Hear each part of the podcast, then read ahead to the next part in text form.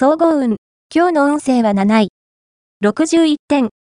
のびのびと羽を伸ばしたくなる日です。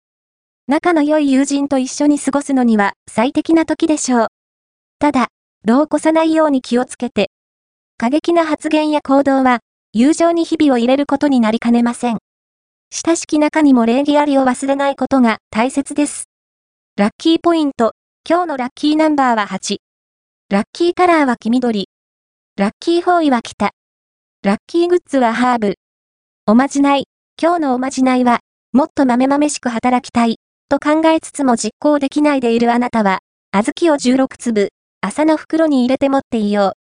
そうすれば、このお守りのパワーで、あなたは、ガサツな態度を注意されることはなくなり、豆豆しく働く姿に、周囲の好感度も一気に上昇すること間違いなし。恋愛運。